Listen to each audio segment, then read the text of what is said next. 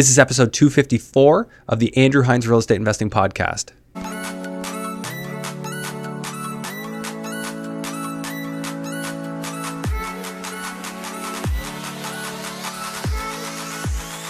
Here's how infinite banking works in under 60 seconds. You have to save your money somewhere. Well, we think the best place to save it is inside a cash value life insurance policy. You save some money in there, it grows tax free for the rest of your life. Then an opportunity or emergency comes comes along. Let's say a few years down the road, you can buy a business, buy a property, buy an income producing asset.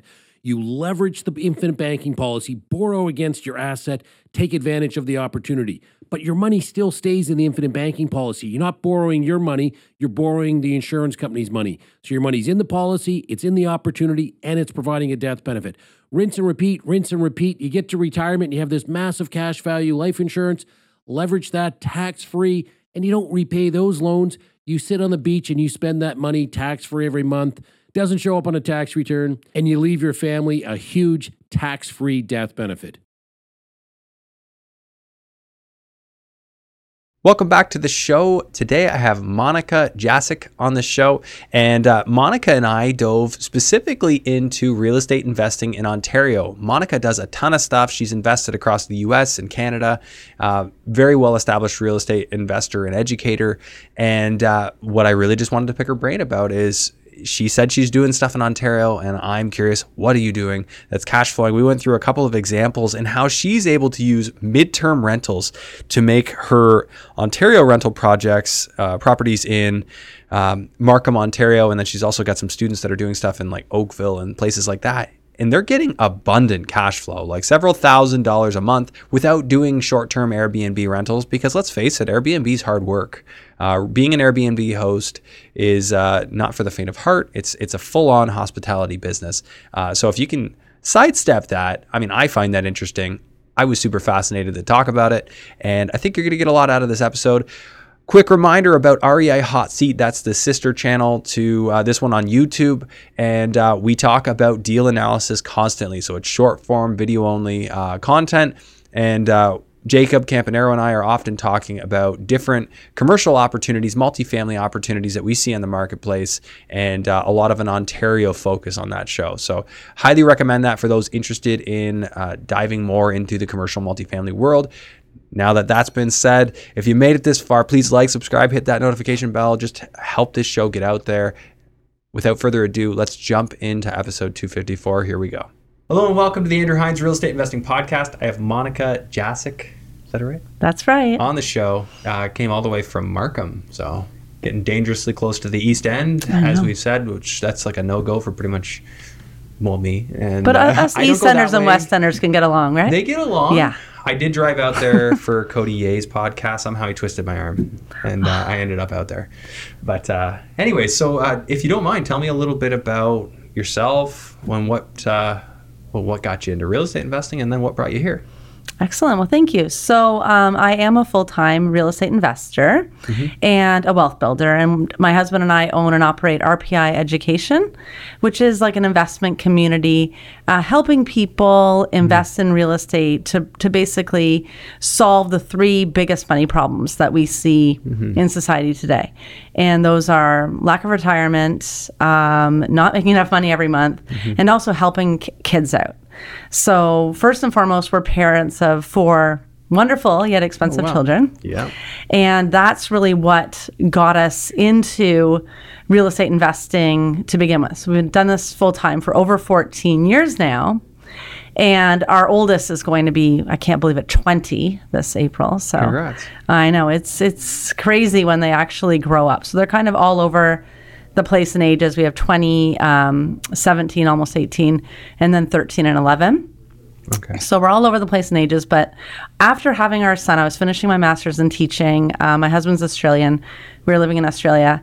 I, I decided I wanted to be a stay-at-home mom first and foremost. I'll always work and you know do other things like part time, but it was really really important for me after finishing this 12-week teaching practicum. It was a very, very intensive program. I was a young mom, newly married with a small baby uh, under a year old, and I was only in my like early 20s. But I realized at that point, you know, I don't want to sell myself short in all these areas of life. I, I, that's when I really kind of identified time, money, freedom as my what I really stand for.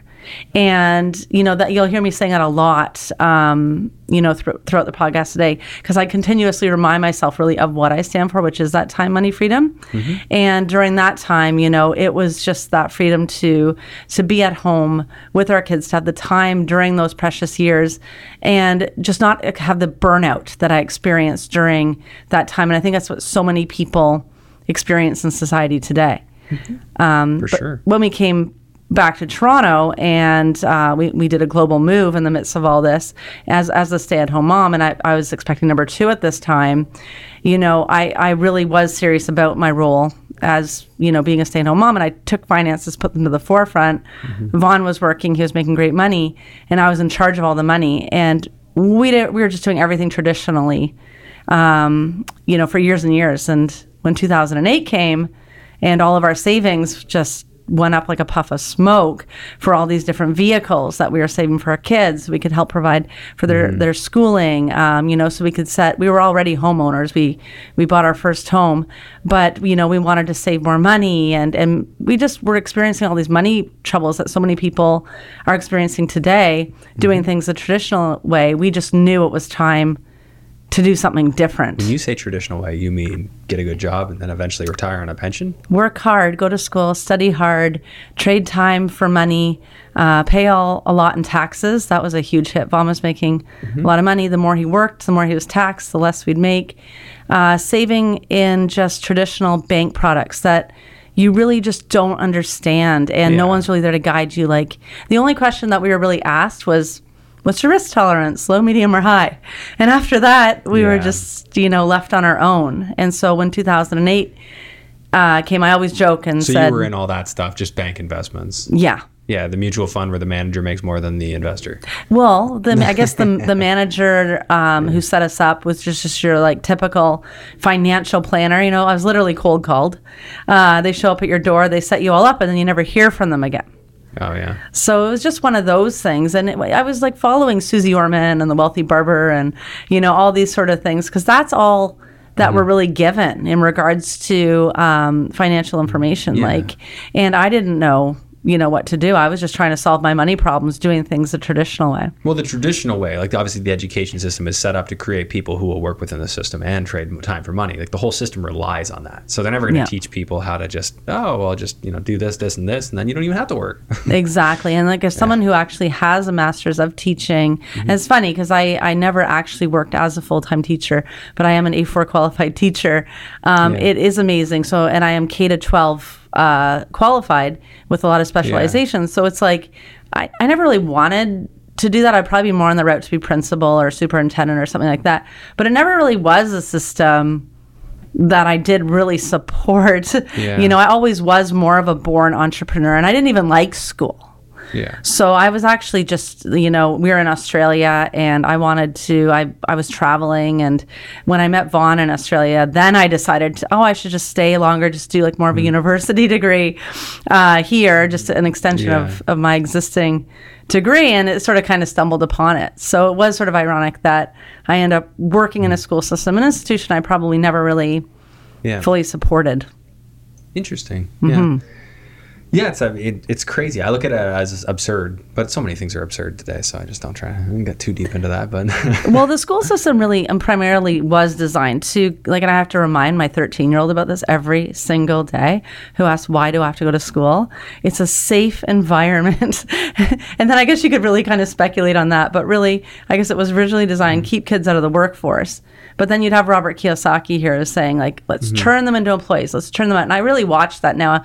I've seen like one kid in university and then one that's gone through high school. Hmm. You know, that's that's the beauty of having four kids at, at various Yeah. ages, eight years. You can kind of see the finished product and kind of Yeah. learn what to expect.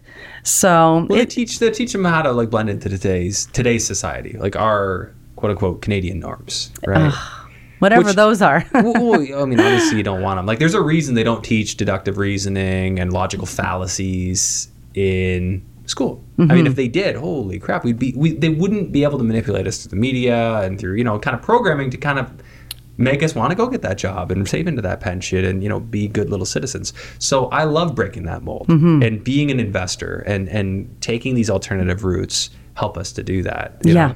break the mold, uh, understand how the system is set up, and then go not against the grain, but you know try and find a way to work with in the loopholes and what- what's available to you to get ahead. Yeah. Now, elephant in the room today is that, and I say this all the time, so I apologize if this is getting old to anybody, but real estate's not sexy like it was. No. People are not nearly as excited about it Mm-hmm. in general. Doesn't mean the serious ones aren't still around. They definitely are. But uh, a lot of the people who are on the outside looking in um, very enthusiastically because they knew their uncle and their aunt had bought a pre-construction condo and made 300 grand, Mm-hmm. they're not as keen because now that aunt and uncle are trying to assign the contract and not sure how they're going to close. Mm-hmm. So The aunt and uncle should have joined RPI education. maybe that was the solution. So, so tell me a little bit about how the approach has changed in your eyes, uh, what your bread and butter investment is, what you see people doing and working right now. Oh, I love that question. Uh, real estate is the number one wealth builder, and it's as old as the hills. Okay, I remember one time at my aunt's funeral, I found this old picture. We were going through these photos, found this picture of the first house my dad ever lived in that my grandmother um, ended up somehow buying. I guess my uncle helped her because they had to immigrate from Lithuania um, after being in a displaced persons camp for years in Germany. And it was so funny. It was on Waverly Crescent in in um, in East York, and it was fourteen thousand dollars. And guess what on, was said on the back of this picture? Vendor take back. Nice. and I just laugh because I'm like, and then also my aunt, like my dad laugh and I'm like, oh, was it just you and your brother and sister? He's like, we had 14 people living in this house. My mom was a cook. So basically, my grandmother was a creative financing house hacker. And this is the way really like Canada was built. A lot, a lot of these uh, pe- people have been doing these strategies, and people love to, you know, say real estate is great and then it's not great, and you know, there's these new strategies and new ways to do it. There's not. There's very rarely new concepts in regards to real estate investing, and it always has been the number one wealth builder. This is what helped people transform their lives and built jobs when they didn't have pensions and they came from different countries and they had to build their own wealth. Mm-hmm. You know, they didn't have anyone really. They might have had other jobs or someone writing some somewhat of a paycheck. But a lot of the new immigrants who came here to Canada years and years ago, like I'm talking in the 1940s, mm-hmm. I mean, they had no choice but to use this as a jumping off point for this kind of wealth creation. It wasn't about for the wealthy. This is how people were literally surviving. I was driving in um, Scarborough on Sunday, dro- dropping my another East End, dropping my daughter off at Activate for a birthday party, Yeah. and she's like, "Look at those ugly homes," and she's pointing at the wartime bungalows that were all on the main street. I'm like, "Those homes are, you know, over a million dollars." Yeah. And she's like, "Well, what a ripoff." I'm like, no, no, no, no, no. These homes are actually really, you know, believe it or not, this is how society was built. These are the kind of homes Yeah. that people started off in, and this is what people used to build wealth. So I never really pay attention to, you know, in regards to is real estate good or bad. Real estate is the number one wealth builder. It always has been. It always will be. It's up to the investor to make it a good opportunity. I agree. And you know, so it's like real estate is is neither here nor there. It's what is the investment, you know, specialist capabilities of turning that into like a great deal.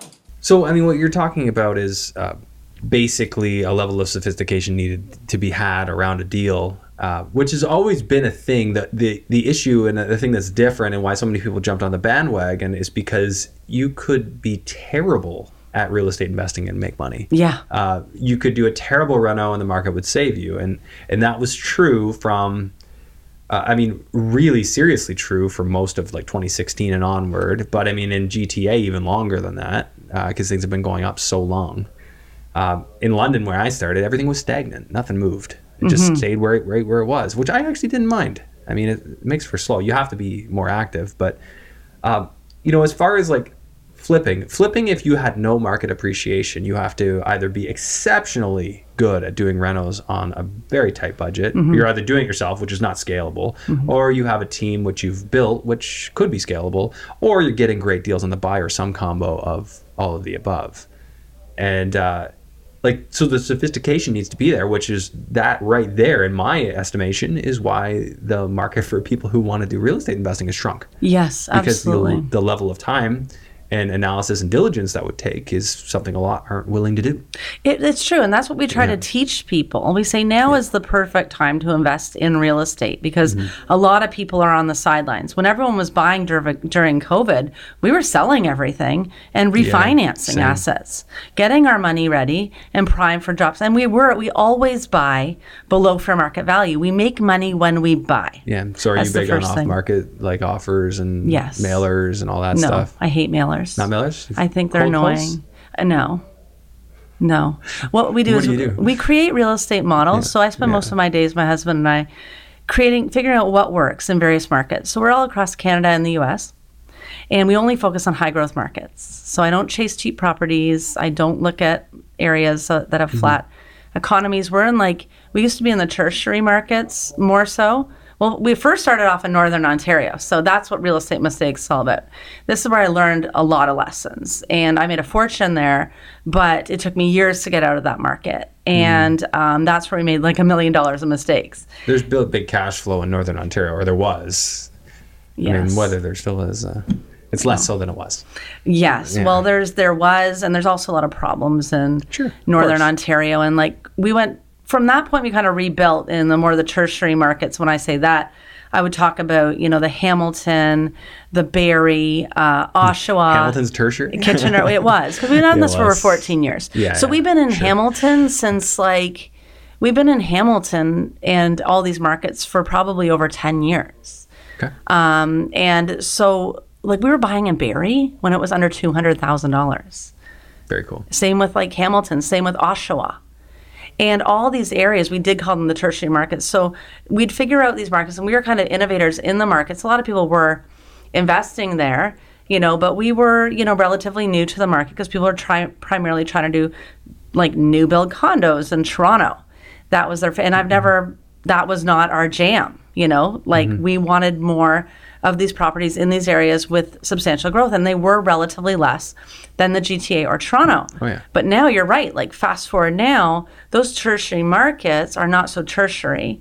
Uh, they are very, very expensive markets. And even when they started hitting the four hundred, five hundred thousand dollar price point, we had to change our investment model. So what we do is, we, rather than leave areas and just continue to buy elsewhere and chase cheap properties, we figure out what model will work in this area, and we form teams of experts in each one of these areas. So we'll have real estate specialists, mortgage specialists, you know, contractors, home inspectors, property managers, and then when people want to, we build out the model with the real estate agent, and then when people want to invest in that area, they know what the expected ROI is, they know what the exact strategy is, Yeah. they know they're pre-approved, they know how much capital they'll have to have. So now, when the agents love to work with us, because we have agents on our team, we're sending them qualified buyers who are going to say yes. Yeah. So they don't even have to have their properties hit the board. So, what markets in Ontario are you are you focused on right now? Well, right now, I'm actually, believe it or not, focused on Markham. Markham, I'm okay. buying in Markham, right in our own backyard. I think your own backyard is always the strongest. Toronto Okay. and So- Calgary. We Okay, just came back from Calgary. Yeah. Uh, strong. We've been in Calgary for five years, but we just got back from there because we ended up selling some stuff there. Uh, I was speaking out there recently, Yeah. and we have a great group out there.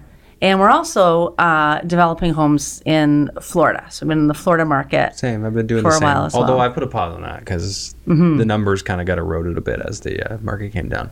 Uh, But let's focus on Markham for a 2nd Mm-hmm. Tell me the story. What is your approach with Markham? So our approach with Markham, we love Markham because it is a very, very. It's where we live, first of all, Yep. and it's a very, very up and come. Well, it's not up and coming. It's come. It's a ride. It's a, it's been a major market for quite some time. and it's yeah. never really going to not be kind of like downtown Toronto.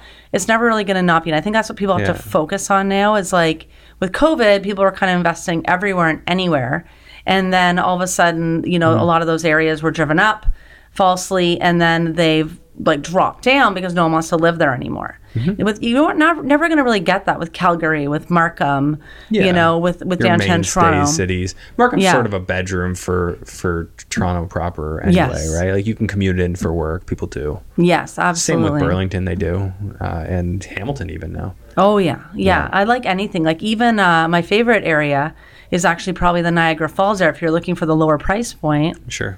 Because it's such a great area. It's close to here. My son goes out to school there, but Hmm. it's just you know it's still people will do that drive. Yeah, they'll be like, Into the city. Mm-hmm. especially with the work from home thing, because they'll have to come in once a week or something. They'll drive in, you know, for that one day, Yeah. and that's a long day. But then they don't have to do it for the rest of the week. I do love that market. I love it. We were in It's Windsor for cheaper, a yeah. Uh, Windsor was we were in Windsor when it was under hundred thousand dollars. That's cool. and you know so we made a lot of money there but then now it's like 600000 so we told all our people sell Yeah. everything people made a fortune during covid Yeah. in uh, windsor because people were overpaying for these properties For sure. Well, people were overpaying for almost everything, everywhere, Yeah. because of the, the availability of money. yeah Uh, so in Markham, what kind of are you buying? Houses, apartments? houses So do you ever do apartments in other cities? i have a condo in downtown toronto. Okay. and the reason i have that it was off market. And i got this condo. It's right by out of st mike's hospital. Mm-hmm. it's 680 square feet. It's like a real condo in an Mm-hmm. older established building. It's not like the ice condos or, or whatever it is. And we, we got it for just over $400000 believe it or not. And this was just last year. Oh wow. and this value was 650000 so there's an example of making money when you buy Yeah. bought it immediately refinanced it we pulled out i think it was like 70 Yeah. and h- hold it Nice. and actually use that money to hold it because in real estate investing no money down is great we leverage whatever but eventually you got to pay for something people like we're so over the smokes and mirrors so you take your refi and then you can Mm. Yeah. actually use it to set aside on your HELOC and then use it to pay Sure. you know your stuff because it's hard to get things cash flow positive 100%. um, even in downtown Toronto, it's there's it's so like paradoxical, really, in regards to what people say. You know, it's like, oh, there's no housing. But then to get tenants to pay what you need them to pay, you know, they say the rents are so high, but our mortgages are even higher. Yeah. So it is tough to get things going. But I mean, when you make, when you acquire an asset with that much built in equity, it's really kind of, that's what you need to do to operate in these, in these A plus markets in, for in sure. my yeah, in my opinion, it's just nowadays that's that's the way you It's have you have have to. to make money on the buy, um, or you make money on the buy in some other way with creative financing terms or something like that. There's there's a big value add for you on the buy. Yes. Yeah, there has to be. Um, Absolutely. Okay, so the Markham example. Oh, yeah, give Markham, Me, give what me, we do there. Give me a recent one you did. And Okay. What what was it? Why was it appealing? What'd you do? So, in Markham, we do two things. Um, so, one, we'll buy for for buy rent holds. So, we bought an amazing duplex. It was already converted. Uh, it was actually a townhouse that was converted into two. It was a historic building. It was beautiful. It steps from Markham Main Street, and they had it listed for um, like nine hundred thousand dollars. Okay. And as a joke, I put in an offer for eight hundred because I mm-hmm. was gonna actually it was nine fifteen originally, and I just put in eight and mm. they accepted it. And so I'm like, oh, I should have went lower, but still, it was just once again, this mm-hmm. is you know example of getting something with the built-in equity, and then Yeah. I knew that one unit was already renovated, mm-hmm. and it was very very like upscale. Uh, and the the upper unit was not, and there was Yeah. Mm-hmm. a tenant there. So I got a vacant and renovated it. I think I put, and I do have a great contractor. I do a lot of renos and a lot of flips as Yeah, well. so you get good pricing on So I that. have a great contractor put like maybe five thousand dollars into it. Okay. And then we're able to re to um, you know increase the value of that property to a one point three million dollar. Just with how much renovation? Five thousand dollars. Five thousand. Oh wait, I forgot. And we also furnished it, fully furnished it. Yeah. And um, and that too, it's so funny because we did a lot of it on our own, like Yeah. a lot of the Kijiji stuff, but it looks really, really good because I love Yeah. things very, very upscale. You can go on Airbnb and see all the photos. We stay with the the Main Street charm. Okay. And uh, then did them as midterm executive rentals. Midterm executive on Airbnb or not? Well, we are on Airbnb for minimum 30 days. Um, but I did do the first one on Kijiji. Okay. And that was really interesting because we were renting, you know, each unit was rented out for over $3,500 a month. Is that And- that's your present rent? Like it's thirty five hundred Yeah. a month consistently? Well, actually, no. Yeah. The present rent now for the for the main and bottom unit was is been rented out for forty five hundred for the last Together? six months. The top Oh, unit now is it is rented out now for more the the uh, thirty five hundred dollars. So you have forty five hundred and thirty five hundred right now. Okay. So right now that place is bringing in eight grand. Yeah. An up down duplex. Yeah. Okay. And that's not normal for Markham. No, and that's not normal for. It's just because And this is like Yeah. so you threw out a Kijiji ad, got somebody, and then you're on Airbnb as well, and you're getting people that are, are booking only. for. So we tried the short. you tried just doing like two, three days. horrible. Oh my gosh! Don't ever do this. It was like adventures of talk That's about the only hands-on Airbnb you've done, like the short landlording. term. Well, Yeah, it's a full blown uh, like business, like to, Yeah. to run that. Like it's it's crazy. It's it was really it was just not working. And when I look at the financials and the amount of trouble that went back, Yeah. um, I was like, you know what? I like these short term, these mid term, like executive rentals. I think it just fits better with our life. Like the guy right Yeah. now, the people have been in there for. The, the guy who's renting it right now and his wonderful family Mm-hmm. came in July and they're staying till February. It's amazing. And so it kind of attracts, like, that's why I really like the city areas. I like more kind of, you know, homes that I can buy, make money when I buy in A plus areas, Yeah. get A plus assets. Because what our goal for our primary portfolio is a $20 million portfolio on 10 properties. And If I don't see a property being able to, to turn in the next seven to 10 years to a $2 million property, I don't want it. So you just want to keep number of doors down. Yeah. So I you- want a less is more. Yeah. I've I've been in the hundred property club. Mm-hmm. Having hundred properties like having hundred kids. Um, Yeah. You know, I, at this point, I think if you have hundred properties, you should be operating or managing a fund, Yeah. and we do a lot of You that. have to run it like a serious business. Yeah. It should be more like a yeah fund management, you know, sort of structure. Otherwise, I think your portfolio starts to manage you, and that's like in that book, Real Estate Mistakes. We talk a lot about that. Mm-hmm. How you know our portfolio really ran away from us from doing Mm-hmm. too much too soon. I wanted to be a stay-at-home mom. I was nowhere near my kids for like three years Yeah. and you know and i had little little babies like i was even Yeah. having our daughter during these these adventures so i think that's why That's i really kind of like the markham you could see where you could get it if you could Oh, buy yeah. it right get the night right Well, you market obviously know your market well. You're there. You see Yes. it. You see it with your own eyes. What did you guys uh, put into that to furnish it? Like, how much money do you figure you spent between your team and, and all the assets you bought for furniture? for the furniture oh it was like $5000 That's it. Like Yes. you're all in for five grand to furnish that place. Yes. How the heck do you do for five grand? Okay, so a lot of it was remember this was like more of an 18 century kind of like uh, place. So So, a lot of it was just yeah, like uh, someone was giving us beautiful armoire away, and Yeah, yeah. you know, so a lot of those things, a lot of Kijiji, but we did mix Yeah. up brand new mattresses. Obviously, it's not really that hard. Now we did end up doing it. We've done this a lot of times now. Mm. Um, We ended up getting another property in Markham that we were supposed to flip. Mm-hmm. Okay. And so this property also is just located just down the street from the Mm-hmm. other property. So prime area. And this property was a dump. Uh, it's a semi detached Mm-hmm. property. And it was just awful, um, like mold, and it was a state, whatever. But once again, we we got it, and we lowballed, lowballed. We had to really fight for this property, and we ended up getting this property for I think it was around seven hundred and seventy-one thousand dollars.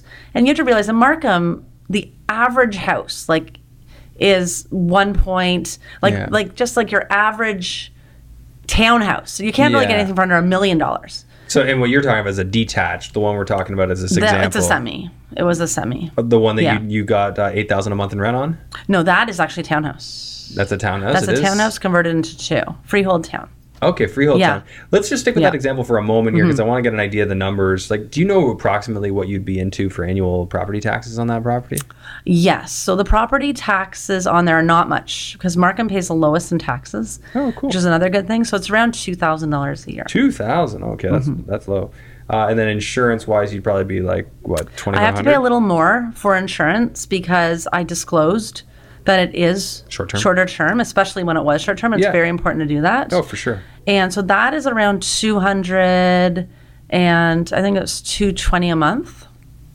Okay, 220 times 12. Yeah, so 26. That's not even bad. Mm-hmm. Uh, and then maintenance, I just have 5% in here. Is yes, that, that's fair? 5% maintenance, maintenance vacancy. And then utilities, yeah, I I guess you should have throw in a vacancy here. What what do you figure you are? 3%. Three percent.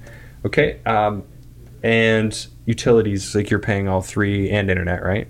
Yep. And um, yeah, we get the internet because then they have like their Roku Yeah. TV, which gives can them all the channels yeah. and stuff. So So you're probably what, like three fifty a month?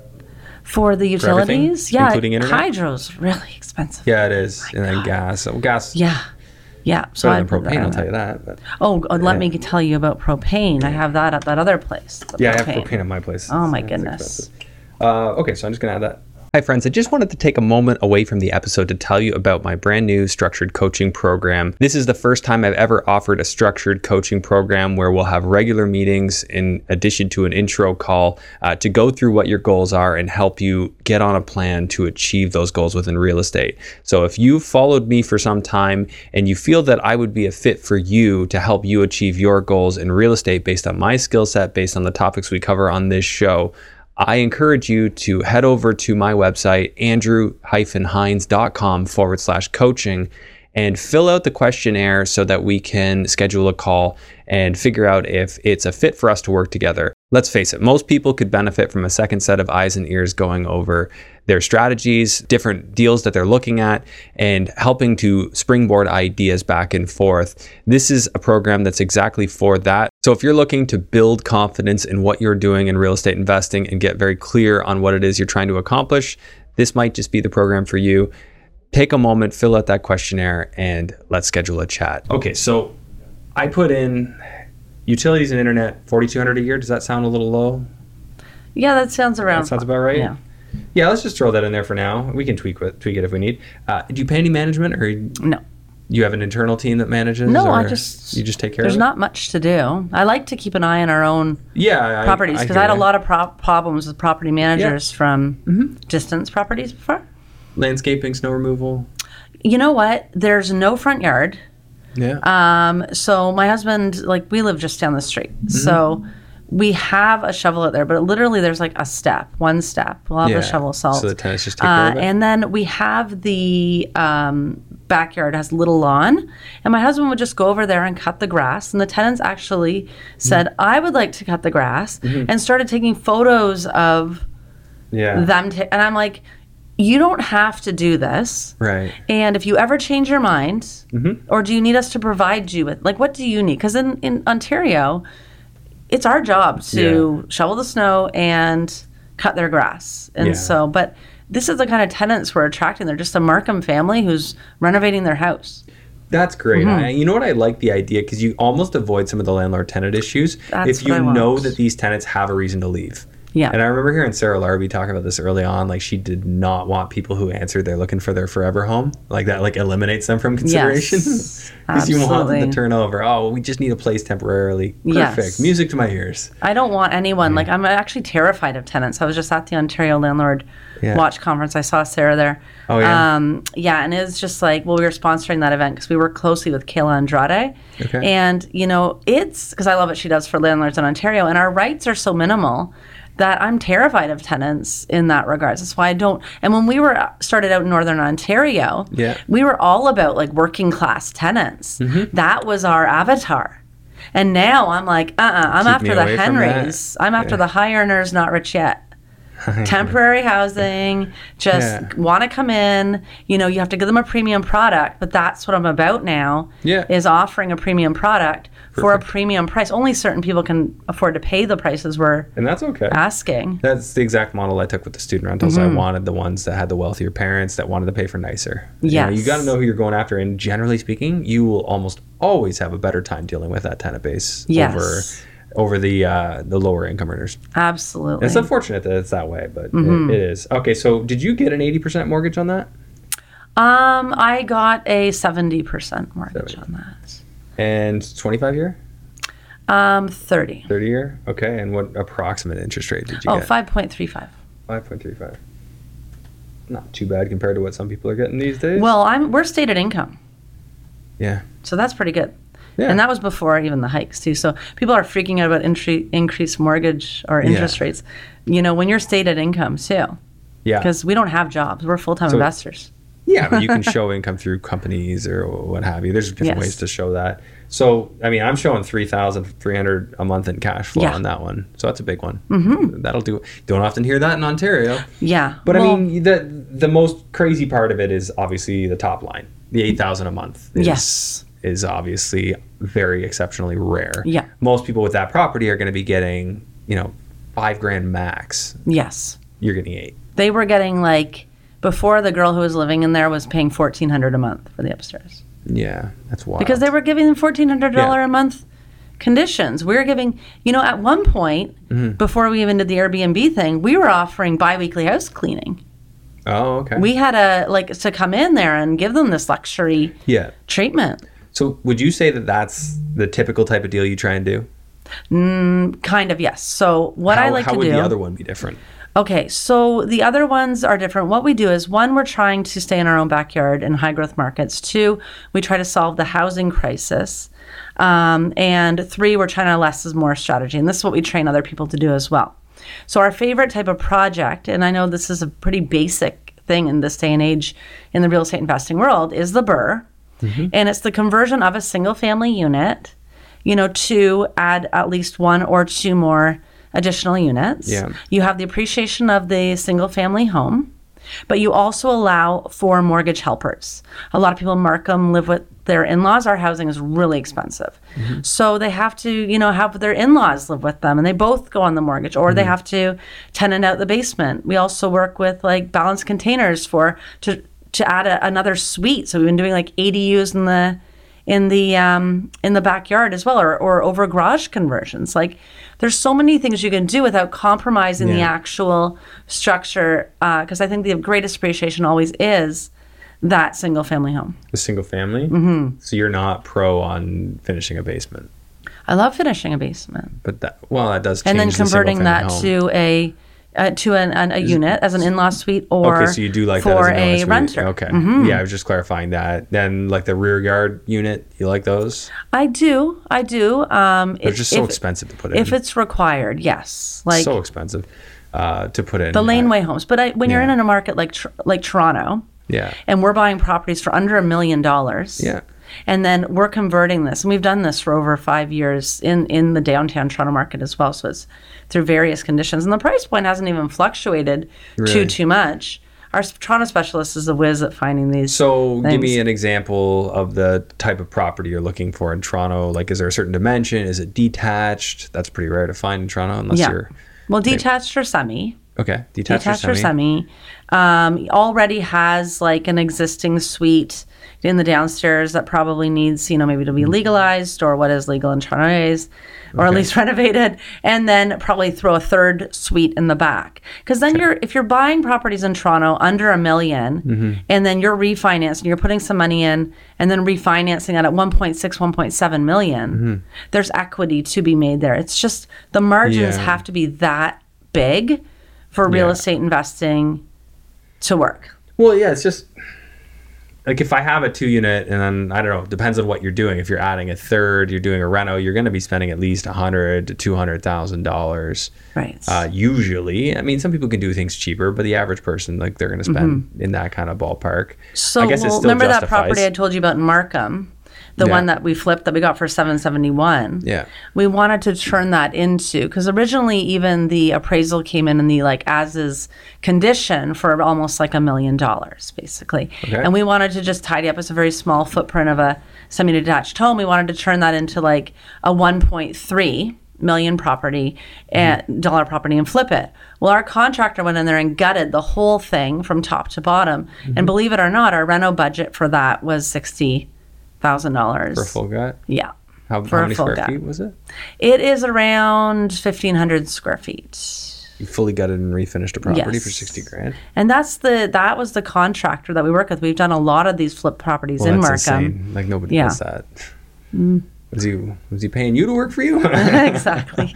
Well, we give him like a it. lot of business. Yeah. and we worked with him for probably 12, 13 years. He actually Mm-hmm. has followed us all over the place around. So we keep him Mm-hmm. very, very busy. Um, and even with the Toronto repairs, like I think a lot of the thing too is when I guess they're doing things, a lot of them at cost, but we also know how to renovate on a budget as well. Like so for that house, for example, Yeah. we kept all the floors. We don't change the footprint. We'll knock down walls, not load bearing. We we don't change the footprint of structures, and we have uniform changes. And uh, all of our flips, if you ever look at anything we've done or all our projects, they're all documented. You'd see a lot of the time it just consists of you know floor staining if we're not redoing it, knocking down one wall it's not load bearing, opening it up with a nice So there you the breakfast bar and a kitchen, putting some st- sorry, there you would have stained the floors. yeah. And when you say gutted, are you are you referring to like ripping the drywall off, ripping the insulation out, all the electrical gets gutted out? No, No, you still left all um, No. So there were a little bit of electrical upgrades. Okay, I so won't you're buy more anything. just talking like the kitchen, Yeah. take the cabinets out and redo it. Yeah. Well, there was mold remediation. That was one thing. Okay, that some- makes more sense. I thought you were talking Yeah. like back to the studs. Not so so much. So if we're back to the studs, you're you're probably looking for, in a sense, it's to the studs, uh, but it's not to the studs. If you know what I'm saying. So no, Yeah, we haven't just ripped back- out. you're talking to It's not like starting with a shell. Yeah. It was just basically, but we will rip all the bathrooms out. Yeah, All the the stuff tubs out. Mm-hmm. out, the toilets, the vanities, and then replace them. Redo the tiles if you need to, that kind of thing. Yeah. Yeah, So I knew it would be like an easy Yeah. easy project and I told we actually did this this project with partners and I told them, "Okay guys, like this isn't a flip market. We could try Mm-hmm. to flip this, but we got to be ready to um, you know, for a plan B." So another one of my rules of thumb is I will not buy anything in this market unless Yeah. it already has a, a bathroom in the basement and a separate entrance. That's where renos get really expensive. Is when Yeah, you have to create separate entrances expensive. and you have to create bathrooms and kitchens. This had all that in there. It was You need the kitchen there, or you just need the plumbing for the kitchen there. you need the plumbing for the kitchen there Okay. definitely Yeah. And if it has some sort of existing thing because then you got to look at your your electrical like even though you know with the the specific type of volts to have you know the oven where's the, where's the washer dryer Mm-hmm. like these are the little things that people kind of forget about they think oh i could just Mm-hmm. create this this brand new suite so i'm not talking about creating things from a shell i always Mm-hmm. create things that have you know the existing you know fundamentals i guess you can say in Mm-hmm. there to, to create that end product. This one to flip that we did years and years ago, I think it must have been almost five years ago. Um, it was a huge house, like 4,000 square feet in Markham.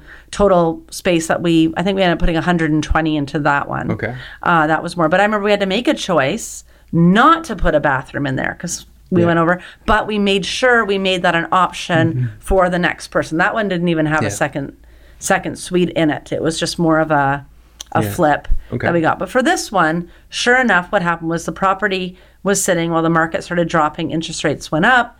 You know, we're getting lowball offers on this property. And I knew that all we had to do with this property was put up one piece of drywall and we've created a duplex.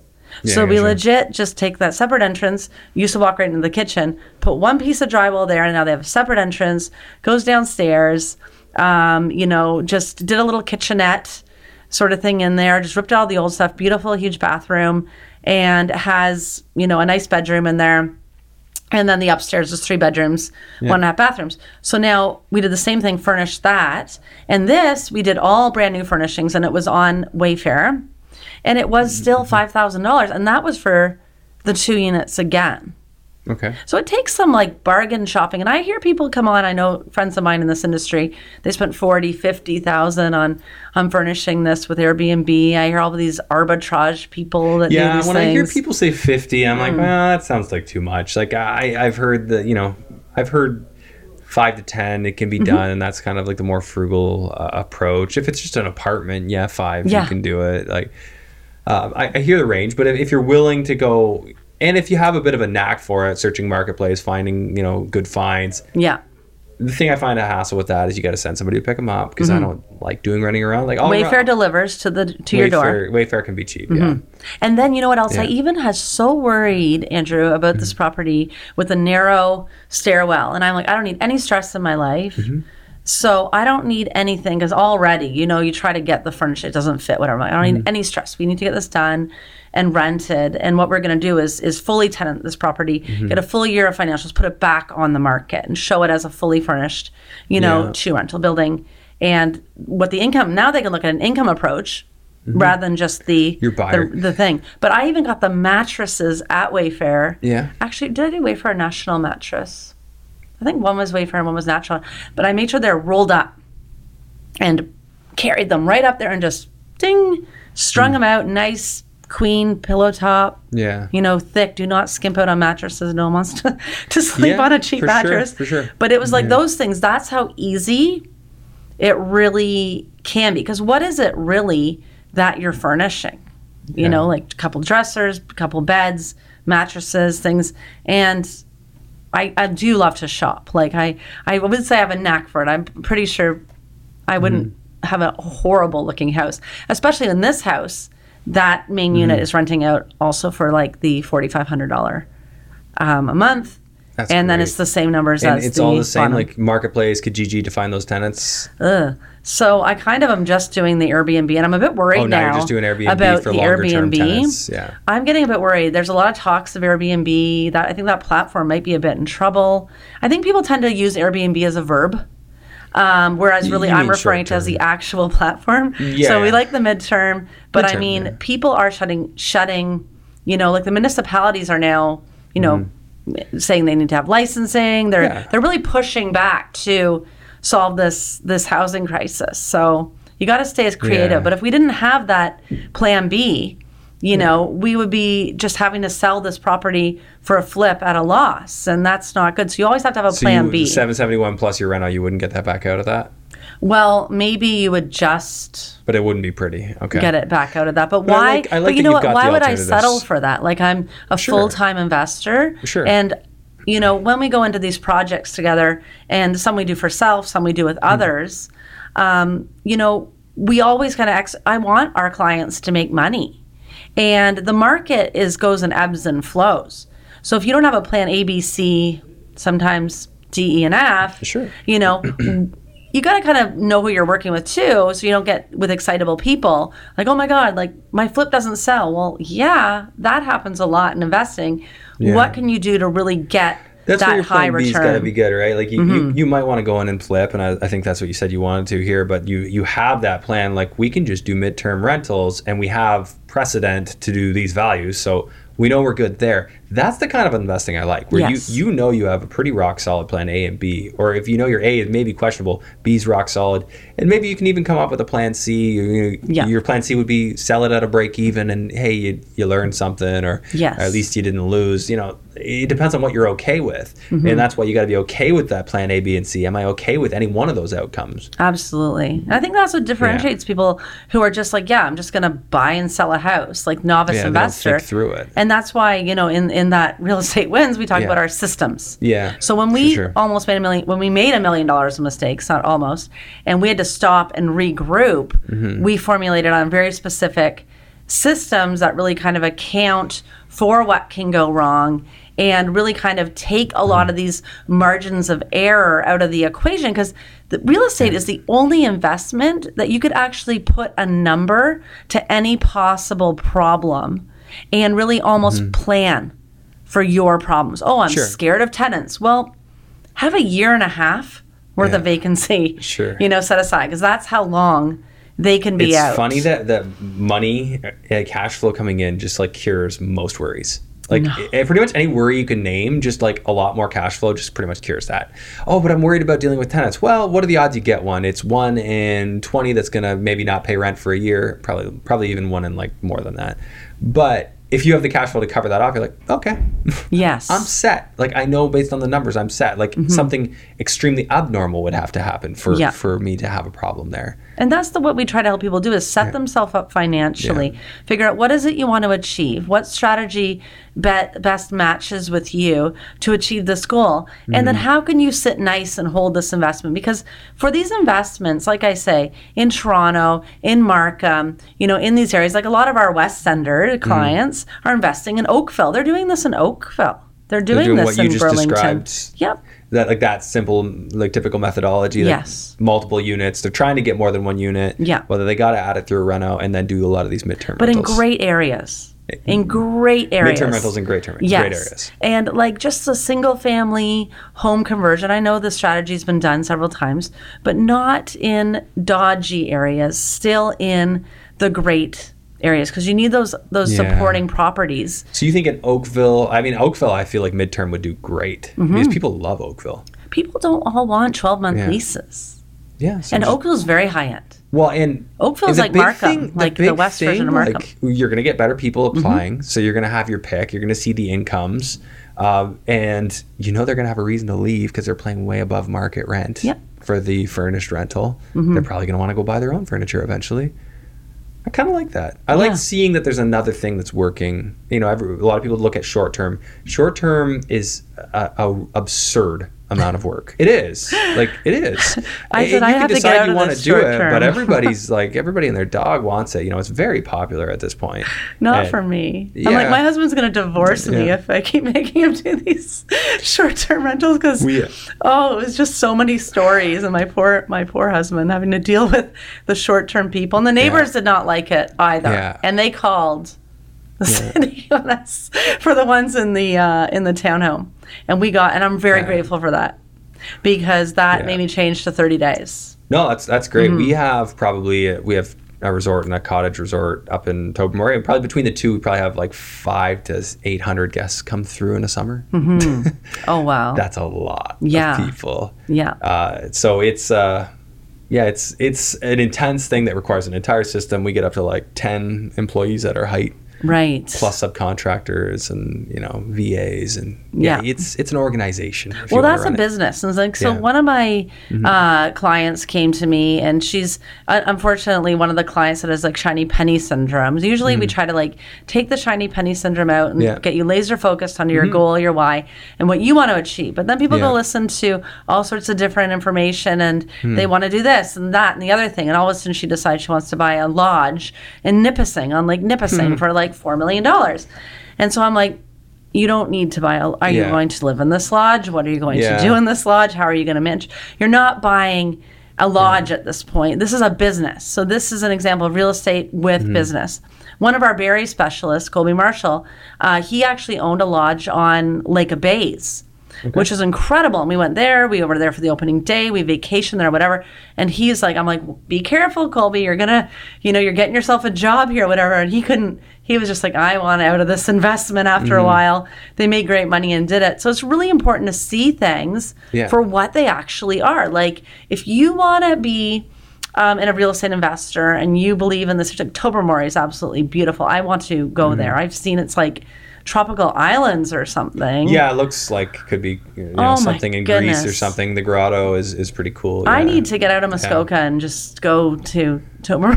Yeah, Tobermory as is far really as I get. cool. It, it's it's uh, a far you know easier to access uh, place to stay than Muskoka. Mm-hmm. uh, you know, from a price point, uh, accessibility. I mean, at least you don't have the traffic, but it's far. Yes. Yeah, no traffic though. You can just Just go. cruise. Well, we Just should go. I'm gonna try. I'm gonna come to your Yeah.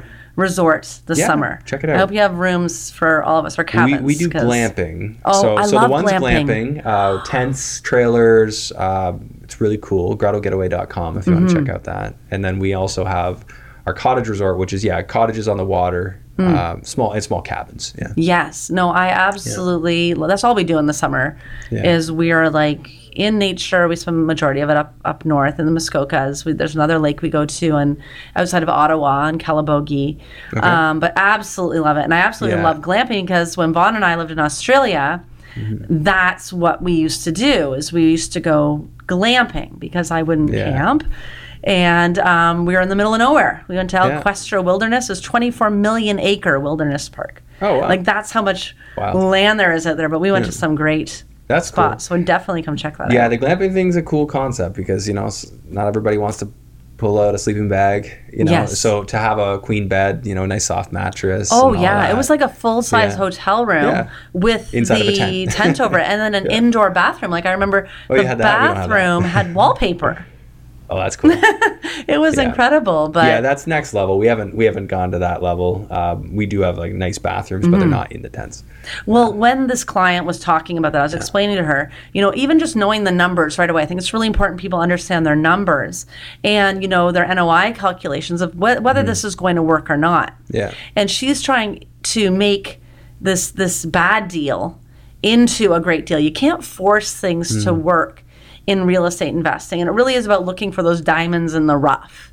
And it, it, it's just knowing what you're looking for and what everything else. Like even just by listening to it in 30 seconds, mm-hmm. I'm like, this property is you need this property for for 1.2 million dollars less Yeah. and they're not going to sell that because some other Yeah. bozo is going to come along and and buy that you know like you have to know what Yeah. you're doing things for and i think it could be great if you have that income approach that's partnered with your real estate. Now Mm. you're looking at a totally different analysis. Yeah. you know you're looking at and that's kind of what i'm trying to do in regards to that even that uh, flip. You know as soon as we get it all tenanted relisted and people can start looking at a different different type well, of you approach. could you could sell that to um, professionals. Like you have these professionals who just don't have time to Yeah. go out and source their own deals. Like the you bring them a turnkey cash flowing asset. I mean, there are organizations I'm not going to name here that literally tend like they cater to exactly that mm-hmm. type. Mm-hmm. Yeah. Um, so yeah, that's definitely something doable. So would you say, generally speaking, midterm does about like what one and a half to, to two times regular rental? Yes. On these units for Yes. you, What- if you're doing them up to I, like I think the rent maybe? feels pretty low. Like Yeah. I don't know where all these high rents. People say, "Oh, rents are so high," and then you go out there and it feels like, and or there's such a demand for housing, but it feels like, you know, people are still relatively looking for bargains. Mm-hmm. Sure. Yeah. in these things. Mm-hmm. Understandably, I, I, I get it. Um, You kind of need those platforms to be Yeah. Mm-hmm. pushing and and doing it out there for you. That's For why I like that Airbnb. Is there anything you wish that I'd asked you that I haven't? Because we've flown through the better part of an hour here. Oh so- wow, yeah. Yeah. Um, I guess just more about if we could talk quickly Sure. about Yeah. the real estate wins. I was super excited that our book is finally out Yeah. and released as of last week. Uh, and it's a follow up to our book, Real Estate Mistakes. Nice. And this just really kind of outlines the systems that Yeah. that we promote at RPI. Uh, really, that less is more strategy, and really trying to to um, fill the wealth gap that's Yeah. experienced in society today. Trying to get every. Canadian to have real estate in their portfolio because it really does not. It doesn't require a lot. You And could do the less didn't is need more to approach. teach people uh, or tell people to want real estate uh, like two years ago. No. But now it's like now your mission's back on. Like teach them, hey, it's still it's still very much uh, a viable strategy, but you got to do it right. Absolutely. Yeah. Yes, absolutely. Yeah, very cool. without the systems in place, I think, you know, mistakes definitely will happen. And that's what we try to support people and really kind of just share Mm. our systems, our teams with people and show them how they could do this. Because my favorite saying is not everyone has to be a full time real estate investor, but everyone has to have real estate in their portfolio if they want to, one, be able to retire, Yeah. two, help their kids out, and three, make more yeah. money every month. Oh, for sure. Yeah, Mm-hmm. I, I think that's an awesome message. Okay, so people can buy that on Amazon. Yes, yes, on Amazon. And if people want to learn more about you, where do we send them? uh, rpieducation.com. rpieducation.com. Okay, we'll include that in the show notes. Uh, and then my final question for you is what market are you really excited about right now? I know we talked about Markham and Toronto, sort of your strategy there. If you had to pick another spot that's just like ripe with opportunity, what, what are you seeing right now? Well, I want to build another 100 homes in Florida. In Florida? Uh, yeah. And which market are you doing We're it in the? Ocala, Marion County region. So I don't sure I do know Disney, I don't do beach, I'm not vacation. It's a high growth market. Um, they recently built, uh, I think it was it was about 18 million dollars square feet of in- warehouse infrastructure on spec, Hmm. filled by employers like Chewy and Amazon. Population growth is 300,000, 30,000 which, which region of. Florida would this be in? What would it be Central. near? It's a little more central, north central, like yeah. south of Orlando? Yeah. Yeah, it's just like an hour and a half from Orlando, an hour and a half from Fort Myers, an hour and a half from Sarasota. So it's a distribution hub. So right, right dead center. Yeah. Okay. Just a really we're, we're kind of very I low like on the market. Yeah. Uh, but I like the idea of uh, Central Florida, like outside of Orlando, because that's just so Disney driven. Yes. Uh, but just being in that, those other areas, that could be industry driven. Which Yes, well, that's all we look at. We don't get emotional Yeah. Mm-hmm. with our investments. Like in, in real estate mistakes, we were so emotional with our investments. It made us make a lot of mistakes. We really, you know, Mm-hmm. a lot of people say, "Oh, I want to like buy in Florida so I can live there one day." Well, why don't you Yeah. just, you know, Just pay for an pay for whatever another investment and use that to live Yeah. there, or, or figure that out. It then. is nice, uh, like, and I get it. Like, I know, I know people who have Florida place and they use it, but then they also rent it out, and it works for them. and They cash flow too. Yeah. But it's, uh, it's obviously nice to be able to just let that make the money. It You should. know what? If you've solved those three money problems, Yeah. if you have enough to retire, Yeah. like a multi-million dollar retirement. And I, I show people how one property can can give you a multi-million dollar retirement just based on natural appreciation alone. Three hundred and fifty thousand dollar property appreciates five percent a year for twenty years. That's one point two five million dollars. Yeah. Have two, it's two enough. That's so easy. Everyone could do that. That's achievable. As long as they could do that, Mm-hmm. Yeah. as long as they have enough income coming in, it's not just their job, because a true indication of wealth is how much money do you make when you sleep. Yeah. And as long as they're they they kind of are able to help that little legacy out a bit if they have families or they want to help their kids out a bit because kids are so expensive. Do whatever the heck you want. Buy cottages, buy Yeah. vacation properties, buy the Bugattis, like Yeah. buy everything you want. And that's where we want to get people is let's just solve these kind of things, get your own financial house in order. yeah. And then after that, there is no right or wrong. As long as you're set up, do whatever the heck you want, and money is meant to to be enjoyed. I agree. Mm-hmm. Okay, awesome. Well, thanks so much for uh, for making the trip over here from I guess North Toronto. yeah, uh, I know it's a long way, and I know you got to drive back. So uh, Well, thank you for having me, and I would come anytime. Driving all the way to Burlington, I think it's actually a great city, and and uh, thank you so much for having me. awesome. Well, until next time. Infinite banking in under 60 seconds. We've all got to save our money somewhere, and we think that a high cash value life insurance policy is the perfect place to save it. Why? We're going to save our money inside this policy and it's going to grow tax free. Down the road, we're going to get hit with an emergency or an opportunity, maybe a chance to buy a business, real estate property, an income producing asset. And instead of withdrawing from our savings account, we're going to leverage that asset. We're going to borrow the insurance company's money and we're going to invest in that opportunity. Our money is still inside of that policy, compounding, uninterrupted, tax free, and our money's outside in this investment opportunity. We're going to rinse and repeat, rinse and repeat, all while providing a death benefit for our families. Down the road, we're going to retire. Now we retire with a high cash value life insurance policy with a lot of cash. We're going to start taking those policy loans again, but this time we're never going to pay them back. When I say never, I mean we're going to pay them back with the death benefit when we die, and our families are going to get left with the rest completely tax free.